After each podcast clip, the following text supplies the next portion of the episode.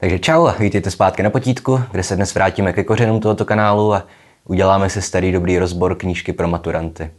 A bude se jednat o Otu Pavla a jeho smrt krásných srnců, což je jedno z těch témat, o které mě dost často žádají diváci z té kategorie zoufalých maturantů, kteří na poslední chvíli dohánějí seznam četby. A jelikož vím, že se tomu rozboru stejně nemůžu vyhýbat věčně, tak se ho můžeme odbít už teď. A ten zájem samozřejmě pramení z toho, že Pavlovy knížky jsou krátké a dobře se čtou. Pokud si pamatuju, četli jsme o tu Pavla už na základce, takže to dnes bude asi kratší díl a prostě jen schrnu věci, které se hodí středoškolákům. A slavnostně slibuju, že ani jednou nepadnou slova jako postmoderna neomarxismus, narrativ či diskurs. Takže to na úvod a začneme jako obvykle u autora. Vlastním jménem Otto Popper. Žil relativně krátce, v letech 1930 až 1973 a jak vám nejspíš napovědělo jeho jméno, Popper, byl to spisovatel židovského původu, což se celkem výrazně projevilo v jeho prózách a samozřejmě i v jeho životě, s ohledem na to, v jaké době žil. No, ostatně jako v případě většiny židovských autorů, to bylo v té době zkrátka téměř nevyhnutelné. A Ota se vyhnul koncentračnímu táboru, nevím přesně proč, ale možná to bylo tím, že pocházel ze smíšeného manželství a Matka byla v podstatě Aríka a jeho bratři i otec sice museli do transportu, ale nějakým zázrakem celá rodina přežila. No, možná proto, že bratry odvezli v roce 43 a otce až v posledním roce války. Takže zkrátka ty šance na přežití měly o něco větší. A po válce se Ota věnoval především sportovní žurnalistice a spisovatelství. No, pokud jde o tu žurnalistiku, tak on měl blízko ke sportu už od dětství. Byl to talentovaný hokejista a na doporučení Arnošta Lustiga, dalšího spisovatele židovského původu, který se mimochodem v koncentráku skamarádil s jeho bratry, no a tedy na Lustigovo doporučení dostal Ota Pavel krátce po komunistickém převratu místo ve sportovní redakci Československého rozhlasu a později psal pro různé, dnes už zapomenuté sportovní časopisy. A díky tomu všemu měl možnost cestovat se sportovci po celém světě a z těch cest čerpal inspiraci pro většinu svých textů, které se obvykle pohybují někde na pomezí žurnalistiky a beletrie, tedy částečně vycházejí ze skutečných zážitků, částečně obsahují fabulace. Některé jsou smyšlené skoro kompletně. A z těchto sportovních textů jsou nejvýznamnější povídky Plná bedna šampaňského z roku 1967, takových 12 velice hořkých ohlednutí za životy sportovců. A potom eh, už z roku 1964 je nazvěme to reportáž z prvky beletrie, nazvaná Dukla mezi mrakodrapy, ve které reflektoval svou cestu s fotbalovým týmem Pražské Dukly do New Yorku a její několikaleté úspěchy na tamním turnaji. Pokud vás trochu zajímá fotbal, tak vězte, že tehdejší Dukla nemá s tou současnou nic moc společného. Byla v Československu bezkonkurenční, v sestavě měla Josefa Masopusta třeba právě na tom americkém turnaji porazila týmy jako AS Monaco, Rapid Vídeň nebo anglický Everton dokonce. Ale za tuhle informaci nejspíš u maturity žádné plusové body nedostanete. Každopádně kromě New Yorku se Ota Pavel podíval no, na spoustu míst, ale taky na olympiádu v Innsbrucku. Ta se konala v roce 1964. A v té samé době, během pobytu na té olympiádě, se u něj taky začala projevovat nějaká závažná eh, duševní porucha která vedla mimo jiné k tomu, že se v Innsbrucku dopustil menšího žhářství. Tady si konečně můžeme přečíst, co o tom napsal on sám. Cituji. Zbláznil jsem se na zimní olympiádě v Innsbrucku. Zatáhl se mi mozek, jako kdyby přišla mlha z Alp. Potkal jsem tam jednoho pána a pro mě to byl čert se vším všudy. Měl kopita, chlupy, rohy a staleté vykotlané zuby. Šel jsem pak zapálit do hor na Innsbruck eh, selské stavení. Přál jsem si, aby se rozsvítilo veliké světlo a zahnalo mlhu. Když jsem vyváděl krávy a hřebce z chléva, aby neuhořely, dorazila rakouská policie. Dali mi želízka a vedli mě do údolí. Nadával jsem jim, strhl jsem si boty a šel jsem sněhem bos jako Kristus, kterého vedou na kříž. Konec citace. No a krátce poté tedy odešel Pavel do invalidního důchodu, několik let putoval z jedné psychiatrické kliniky na druhou, ale zároveň z té doby pocházejí jeho dvě nejslavnější knížky. A sice jak jsem potkal ryby a smrt krásných srnců. Tím se dnes budeme věnovat především. Ale ještě k autorovu životu bych měl zmínit, že patří do toho proudu oficiálních autorů, když takhle, že po válečnou literaturu dělíme na ty tři proudy, exil, samizdat oficiální autoři. A to znamená, že on nebyl v exilu, ani nemusel publikovat v samizdatu, až na nějaké úplné výjimky. Ale to nebylo ani tak tím, že by byl vyloženě poplatný režimu, i když jeho rodina s ním trošku koketovala, ale spíš měl štěstí na témata i na dobu, ve které psal. Protože v 60. letech prošlo kde co. Navíc sport i dětství za války či krátce před ní jsou víceméně nekonfliktní témata. Dokonce je pro totalitní režim. Zároveň třeba z knihy Smrt krásných srnců, ale cenzoři vyškrtnuli dvě povídky, ve kterých ironizoval právě komunistický převrat a jeho následky. No, včetně komunistického antisemitismu. Protože samozřejmě o antisemitismu komunistů se nemluví ani zdaleka tolik, jako se mluví o antisemitismu nacistů. Ale to je dané prostě jen tím, že komunistické režimy svůj antisemitismus zakrývaly, zatímco nacisti se jim vyloženě chlubili či přímo identifikovali. Na tohle téma jsem dělal nedávno podcast na Patreon, ale v podstatě to v komunistických režimech fungovalo tak, že oni oficiálně odsuzovali antisemitismus, protože jim nic jiného nezbývalo, když komunismus má být internacionální hnutí, ale nahradili ho potíráním sionismu. No, a do kategorie sionistů vecpali v podstatě všechny židy. No. Tak, ale tohle myslím úplně stačí jako stručný úvod k autorově životu a jako nějaký přehled o jeho celoživotním díle. A podrobně se podíváme na smrt krásných srnců. I když kniha, jak jsem potkal ryby, je velice podobná. V podstatě bychom ji mohli považovat za pokračování, kde spojuje prostředí, postavy, vypravěč.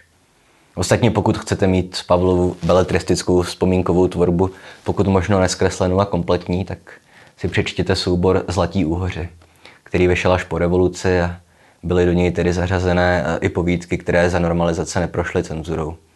Běh Prahou a Prase nebude se jmenují ty dvě povídky. A ještě bych měl říct, že zatímco Smrt krásných srnců se soustředí spíš na příběhy lidí, především autorovi vlastní nebo na jeho rodinu, eh, tak jak jsem potkal ryby, je větší důraz skladený na přírodu. Samozřejmě na řeku především, jak napovídá název. Ale jedno video, jedna kniha, takže dneska se budeme soustředit pouze na smrt krásných sranců. A začít můžeme ryze formálními záležitostmi. Tedy smrt krásných srnců tvoří 7 až 9 povídek. No, v prvním vydání jich bylo 8, za normalizace cenzuři jednu vyřadili, po revoluci se tam ta vyřazená vrátila plus editoři přidali ještě jednu, která kolovala jen v samizdatu. Takže ideálně byste měli číst nějaké porevoluční vydání s devíti povídkami. A i tady se ale dávejte pozor. No, mě se včera dostal do ruky vydání z Akademie, myslím, které prostě jen převzalo tu normalizační verzi a obsahovalo jen sedm povídek. Což je zase jen kapka v moři po revoluční nakladatelské fušeřiny. No. E, dále je tak trochu sporné, jak knížku zařadit žánrově, kde někdy se uvádí, že je to soubor povídek, beletrie, jindy se mluví o beletrizovaných vzpomínkách. Zkrátka je to ale text na pomezí faktu nebo literatury faktu a beletrie. Nebo literatura faktu není dobrý označení, ale takhle na pomezí vzpomínek a beletrie, dejme tomu.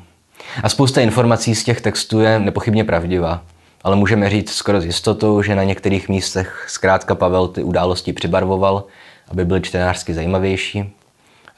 Kniha se taky odehrává v reálných kulisách ve středních Čechách, západně od Prahy. A časově spadají povídky do doby autorova dětství a mládí, především do 30. 40. let 20. století. A tedy, jak už jsem zmiňoval, povídky se soustředí především na osudy různých lidí.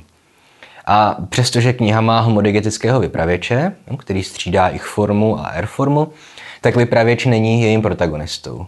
Tím je vypravěčův otec, Leo Popper tedy otec Oty Pavla i v reálném životě.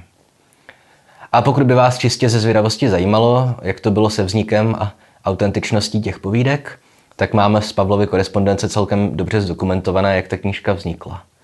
Když Pavla nějaký čas po tom jeho nervovém kolapsu v Innsbrucku propustili z Bohnic, tak se vrátil domů za rodinou a zjistil, že jeho otec má taky problémy, že trpí celkem silnými depresemi. No a psychiatr mu poradil, že se má soustředit na šťastné vzpomínky – a Ota, aby mu pomohl, tak se rozhodl sepsat vzpomínky na své dětství a tedy i otcovo mládí.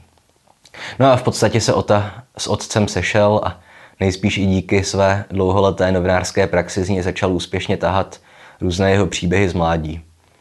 Protože že 30. léta si sám Ota už neměl šanci moc pamatovat. Takže děj těch povídek zkrátka vychází částečně z Pavlových vlastních vzpomínek, částečně toho, um, z toho, co mu vyprávěl jeho otec. A tedy Leo Popper, to je ve smrti krásných srnců v podstatě takový trochu hrabolovský typ. No, zkrátka je to optimista, užívá si života, často se chová dětinsky, ale jinde zase umí projevit statečnost. A děj těch povídek jako asi moc nemá cenu schrnovat. Jo, někdy zkrátka mají problémy s gestapem, většinou nebo někdy jsou to vyloženě jako malé záležitosti, že otec žárlí na nějakého svého nadřízeného, že se mu líbí jeho manželka. Někdy z toho vycházejí jako vítězové ta rodina Pavlova, někdy jako poražení. Hmm. Děj si můžete najít někde na internetu. Ale zmiňoval jsem Hrabala a podobně jako u něj, místy působí Pavlovo vyprávění také jako nějaký prout vědomí. Často obsahuje dlouhá souvětí, která ale nejsou pečlivě konstruovaná. Jo. Není to tak, že by jako vymýšlel vždycky nějakou spojku ideální, těžce, ale naopak jsou spojované ty jednotlivé věty spíš jenom souředícími spojkami. Samé A, A, A, I. A oproti Hrabalovi ale Pavlovi proze vykazují méně znaků modernistického nebo experimentálního vyprávění. A v podstatě se jedná o relativně snadnou četbu, která od čtenářů nevyžaduje nějakou velkou pozornost či interpretační dovednosti. A když už jsem se pustil do srovnávání s Hrabalem, tak těch průsečíků mezi nimi bychom našli i víc. Konečně hodně hrabalových textů má taky autobiografický charakter. Oba autoři hojně používají různé vrstvy jazyka, dejme tomu germanizmy, expresivní slova, slang, v tomto případě především rybářský slang. Ale opět u Hrabala je tohle všechno výraznější. Jo, Pavel na tom svoji poetiku nestaví, ale spíš prostřednictvím těchto jazykových prvků nějak ozvláštňuje svůj styl. Zkrátka poetika Hrabala a Pavla je svým způsobem podobná, ale ve výsledku, kdyby před vás někdo předložil nějaké vám neznámé texty od obou autorů, poznali byste okamžitě, co je Ota Pavel co je Hrabal. To byl asi někdo mimochodem. Ale zkrátka, kdybych chodil do školy a nějaký učitel by po mně chtěl, abych oba autory srovnal, řekl bych, že Pavlovy texty jsou celkově mnohem uhlazenější, zatímco Hrabalovi jsou o to propracovanější. Ale konec konců srovnáváme dva autory s úplně jinými východisky. Hrabal přece jen tvořil umělecká díla, zatímco Pavel spíš literární formou zpracovával příběhy z vlastního života. Ale vlastně vůbec nevím, proč srovnávám o tu Pavla s Hrabalem, to se vám asi u maturity nestane. No a když už tedy mluvím eh, o literárním kontextu, tak si můžeme i něco říct o nějaké klasifikaci Pavlova díla, protože to je taky celkem zajímavá otázka. V různých přehledových textech, v učebnicích, ve slovnicích, totiž bývá Ota Pavel řazený do okruhu židovské literatury, respektive její druhé vlny. A to je celkem zajímavá otázka, jestli, jestli to můžeme dělat, jako řadit ho k té židovské literatuře. Jo, protože ano, pocházel z částečně židovské rodiny a nepochybně tematizoval prožitek židovství ve 30. a 40. letech. Jak už jsem říkal, to nebylo něco, co by si mohl vybrat. Za ní to prostě rozhodli nacisti. A na druhou stranu jeho prózy vybočují z běžných rámců židovské literatury té doby. Především tím, že do popředí nakladou přímo nacistickou persekuci židů. Samozřejmě tam jsou scény, kdy jeho otce šikanují SSáci, či zmínky o koncentračních táborech, ale přeci jen je to ve výsledku tematicky podobné spíš Poláčkovu, Bylo nás pět, nebo těm hrabalovým postřižinám. Jen se některé ty příběhy z dětství shodou okolností odehrávají za druhé světové války. Shodou okolností je jejich protagonistou člověk židovského původu. Tedy zatímco pro většinu ostatních židovských spisovatelů či spisovatelů píšících o židech je důležité popsat hruzy holokaustu či jiných projevů antisemitismu, nebo dejme tomu následky holokaustu, no, už koreckého třeba, tak ale Ota Pavel spíš zachycuje osudy několika málo lidí, kteří si žijí své běžné vesnické životy na pozadí těchto velkých historických událostí. A to je logicky dané nějakými mimoliterárními okolnostmi. Tedy tím, že Pavel zkrátka sám v koncentráku nebyl a zároveň psal především vzpomínkové texty. Konec konců o to působivě pak ale můžou působit ty příležitostné odkazy na tohle téma. Z nich jsem si taky vypsal jeden, e, přímo z povídky nazvané Smrt krásných srnců, kde jde v podstatě o to, že pan Popr sundá Davidovu hvězdu a jde upytlačit srnce, protože chce, aby se vypravěčovi dva starší bratři alespoň pořádně najedli předtím, než nastoupí do transportu. A tedy vypravěč píše, cituji, Kluci se spali na příští léta, aby vydrželi Terezín, Osvětim, Mauthausen a pochody smrti v 30 stupňových mrazech a nošení kamenů do Mauthausenských schodů z 30 stupňových vedrech. A všechny ty krásné věcičky, které pro ně připravili Němci. Hugo se vrátil celkem dobrý. Jirka se vrátil z Mauthausenu a měl 40 kilo a půl roku umíral od hladu a utrpení, než začal znovu žít. Konec citace. A na té citaci jste mimochodem viděli i to, co jsem zmiňoval o Pavlově stylu. Dlouhá souvětí, propojená nadměrně se opakující spojkou A. No. Pochody smrti a nošení kamenů a všechny ty krásné věcičky. Jirka se vrátil a měl 40 kilo a půl roku umíral. Myslím, že to stačí na ilustraci. Um, ale co jsem tím citátem chtěl říct především je to, že samozřejmě vzpomínková literatura týkající se holokaustu je očividně emocionálně velmi zatížena a je velice snadné u ní sklouznout ke kliše či k patosu. O tom jsem celkem dlouho mluvil ve videu o příběhu reálné Kateřiny Horovicové. Ovšem existuje spousta způsobů, jak se tomu vyhnout. Jo, někteří autoři, jako třeba Arnošt Lustig, se pokouší přetavit tragiku všech těch událostí v poezii. Jiní, jako třeba že jo, Ladislav Fuchs, se zajímají o temnou stránku člověka. Zajímají se o to, co vlastně vedlo k holokaustu. Řada především polských autorů dává důraz na skoro až reportážní a suchý popis událostí, který kontrastuje s jejich brutálním obsahem. No a Ota Pavel měl svoji vlastní poetiku, která je kombinací všeho výše zmíněného. Protože v tom mnou citovaném úryvku je, myslím, hodně poezie.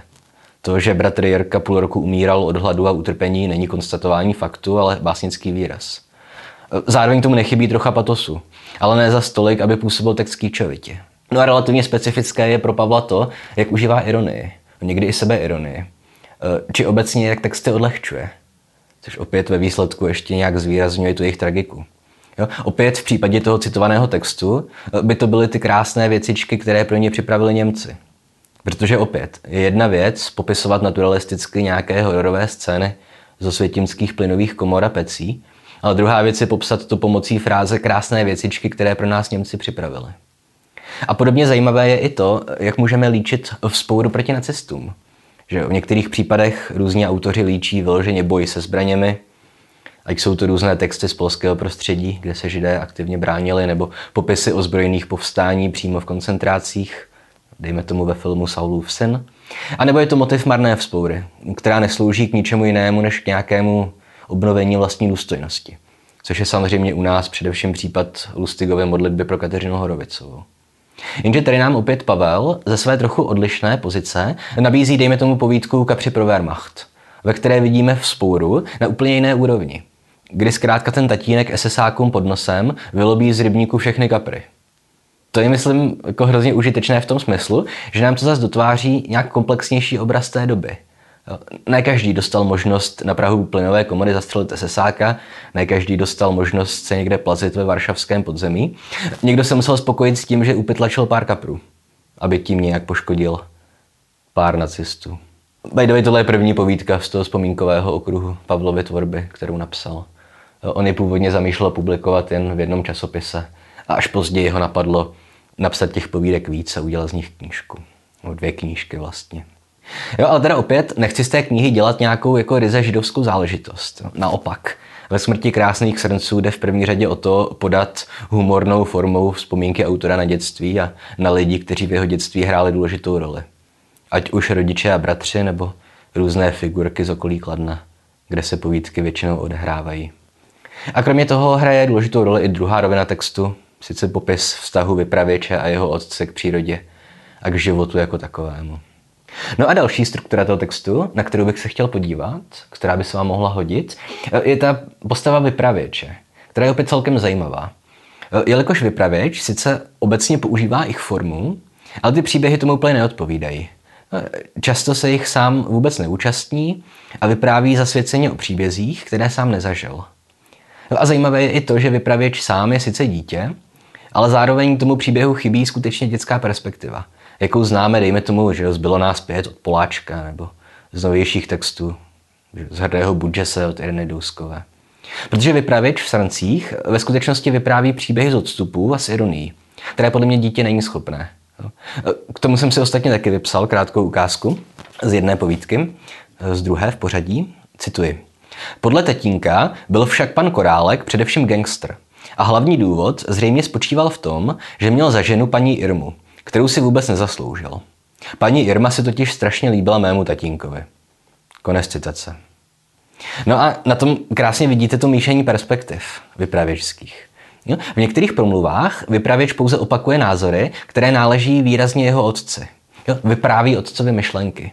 Tedy, že ten pan Korálek si ženu Irmu vůbec nezasloužil.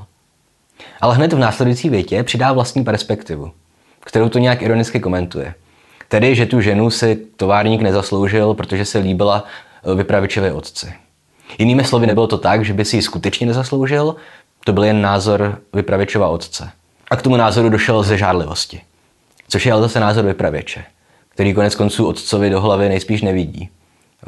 A opět, proč o tom mluvím? A vím, že se opakuju, ale prostě na tomhle je zase krásně vidět, jak je důležité odlišovat vypravěče od autora. Jo, jak je důležité chápat, že vypravěče se nemůžeme vyloženě antropomorfizovat. Nemůžeme ho chápat jako nějakého člověka, který vypráví příběh, ale skutečně jen jako nějakou entitu. Jako část textu, jako strukturu textu, která se podílí na jeho výstavbě společně s jinými složkami. Jako jsou témata, prostor, postavy, další. Jo? Tedy vypravěč smrti krásných srnců není ani Ota Pavel, ani jeho otec, ale jedná se o nějaký jejich průsečík, který se manifestuje v podobě té vypravěčské struktury. Jo, a oba pohledy, jak toho protagonisty, tak toho vypravěče, se mnohdy prolínají i v rámci jedné věty. A samozřejmě některé pasáže vyznívají vyloženě tak, že Ota Pavel, autor, vypráví příběh o otci. Dejme tomu, tady máme také citaci, dneska mám hodně citací. Uh, cituji. Můj tatínek pochopil už tenkrát, že jednou můžu uvidět bulváry Paříže a mrakodrapy New Yorku, ale už nikdy nebudu moci týdny bydlet v chalupě, kde voní v peci chleba a v máselnici se tluče máslo.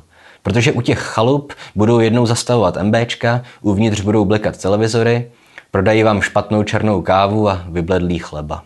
Konec citace. Řekl jsem, myslím, prodají vám kávu. Podají vám kávu, tam mělo být. Jo? A ano, pokud jste seznámení s autorovým životopisem, víte, že byl v Paříži, že byl v New Yorku, eh, může vám na základě té ukázky připadat, že se nejedná o beletry, ale prostě o vzpomínky, o popis reálných událostí. Ale když právě si dáte pozor na to, jak třeba Pavel zacházel s vypravěčem v té předposlední ukázce, je to pro nás důležitý ukazatel toho, že v tomhle případě skutečně máme co dočinění s krásnou literaturou, jo, s beletrí a nikoliv s pouhými vzpomínkami. No a kromě vypravěče můžeme usuzovat uměleckou hodnotu textu i z toho, že Ota Pavel využívá některé vyloženě básnické prostředky. Pokud se třeba viděli nedávno mou epizodu o Aně Karenině, tak si možná vzpomenete, že jsem říkal, že zatímco pro poezii je samozřejmě typická metafora, to se učíte už na základních školách, v proze je nejčastěji využívaným uměleckým prostředkem metonymie, která často bývá nepochopená. Jo? A to platí celkem vydatně i ve smrti krásných srnců. No, opět to můžeme doložit ukázkou, tahle už bude poslední. Cituji z povídky Kapři pro Wehrmacht. Jak se k němu ten první, štíhlý, v jezdeckých holínkách potočil, spatřil umrlčí lepku SS-manu a rozesmátý obličej. Co chceš, žide? Nemáš chuť na kapra? Tetinek mlčel a umrlčí lepka rozkázala. Pojď si pro něj. Důstojník vytáhl ze škopku kapra a hodil ho mezi sebe a tatínka do bahna, kde se kapr propadal do smrti. Všechny čtyři umrlčí lepky se rozchechtaly. Konec citace. A tohle je podle mě úplně ukázkový příklad uměleckého využití metonomie v próze. No, co se v té ukázce stalo? Vypravěčův otec potkal skupinu SSáků a všiml si, že mají na kabátě přišité umrlčí lepky. Nebo na kabátě. Oni je nosili na čepicích, ne? Nevím, Dan vám tam hodí obrázek SSáčka na obrazovku. Každopádně v té první části citace prostě jen konstatuje, že otec potkal SSáky, kteří na sobě měli znak lepky. A hned potom, už pomocí metonymie, ta lepka, čo, očividně symbol smrti, přebírá úlohy těch samotných vojáků. Jo? Ve zbytku ukázky už nejednají SSáci, ale jejich lepky. Tedy, že ta umrlčí lepka rozkázala, nebo všechny čtyři umrlčí lepky se rozchechtaly. Což opět, kdybych byl, nedej bože, učitel na střední a měl bych tuhle knihu zkoušet u maturity, tak přesně takový typ ukázky bych ke zkoušce připravil. Protože moc pěkně dokazuje, že básnické prostředky se neomezují jenom na poezii a že i v případě prózy můžeme mluvit taky o jiných věcech, než je vypravěč, stylistika nebo jazykové vrstvy. Což jsou v podstatě lingvistické kategorie. I když se na celkovém uměleckém vyznění textu taky podílejí. Záleží jak u kterého autora a do jak velké míry. No, ale tohle už bude asi všechno, co jsem chtěl o téhle knižce říct. Jak říkám, nemá smysl schrnovat děj a pokud jde o ty umělecké prostředky, soustředil bych se jednak na využití metonymie, jednak na to, jak um, používá Pavel ty dlouhé věty spojované především spojkou a. A co mě přijde nejzajímavější, je ta vypravěčská entita. A je to samozřejmě dneska trošku kratší epizoda, ale zkrátka, jak jsem myslím říkal na začátku, Ota Pavel psal spíš takové, jak bych to nazval, feel good knížky. No a přestože mají určitě i hodně uměleckých kvalit, jak jsem doufám nějak ukázal, tak to nejsou nějaké obtížně interpretovatelné texty ve stylu Dostojevského nebo Kafky nebo nedej bože Joyce. Takže dnes bohužel nemůžu přicházet s nějakými zajímavými interpretacemi. Smrt krásných srnců je totiž podle mě přesně to, jako co se tváří. Tedy beletrizovaná vzpomínka na šťastné mládí a na rodiče. A tedy vzpomínka, která vzešla z hodně nešťastné doby nešťastné osobní situace. Jejím cílem bylo tu situaci nějakým způsobem vylepšit. Pro autora, pro jeho rodinu. A shodou okolností zapůsobila tahle autorova psychoterapie nebo psychohygiena. A stejně pozitivně i na čtenáře, kteří s autorovým životem neměli nic společného. A tak se z ní stal kánon. A to bude pro dnešek asi všechno. Znáte to. Jestli se vám video líbilo nebo jste se něco naučili, dejte like, odebírejte náš kanál. Pokud ho ještě neodebíráte, dvakrát ho asi odebírat nemůžete. Sledujte nás na Facebooku a Instagramu, každé úterý a čtvrtek od půl sedmé streamu na Twitchi, videohry či čachy. Někdy to není čtvrtek, ale pátek. A pokud jste už nějaký čas fanoušci tohohle kanálu, můžete nás podpořit také finančně na Patreonu, kde za to dostanete jednak přístup k bonusovým epizodám, jednak se dostanete do Discordu, pokud byste třeba měli nutkání si se mnou pokecat buď naživo na některém ze setkání, nebo alespoň ve videohovoru v rámci našich nedělních literárních večírků, kde se ale bohužel skoro nikdy nemluví o literatuře. Hotovo. Šmitec. Zdar.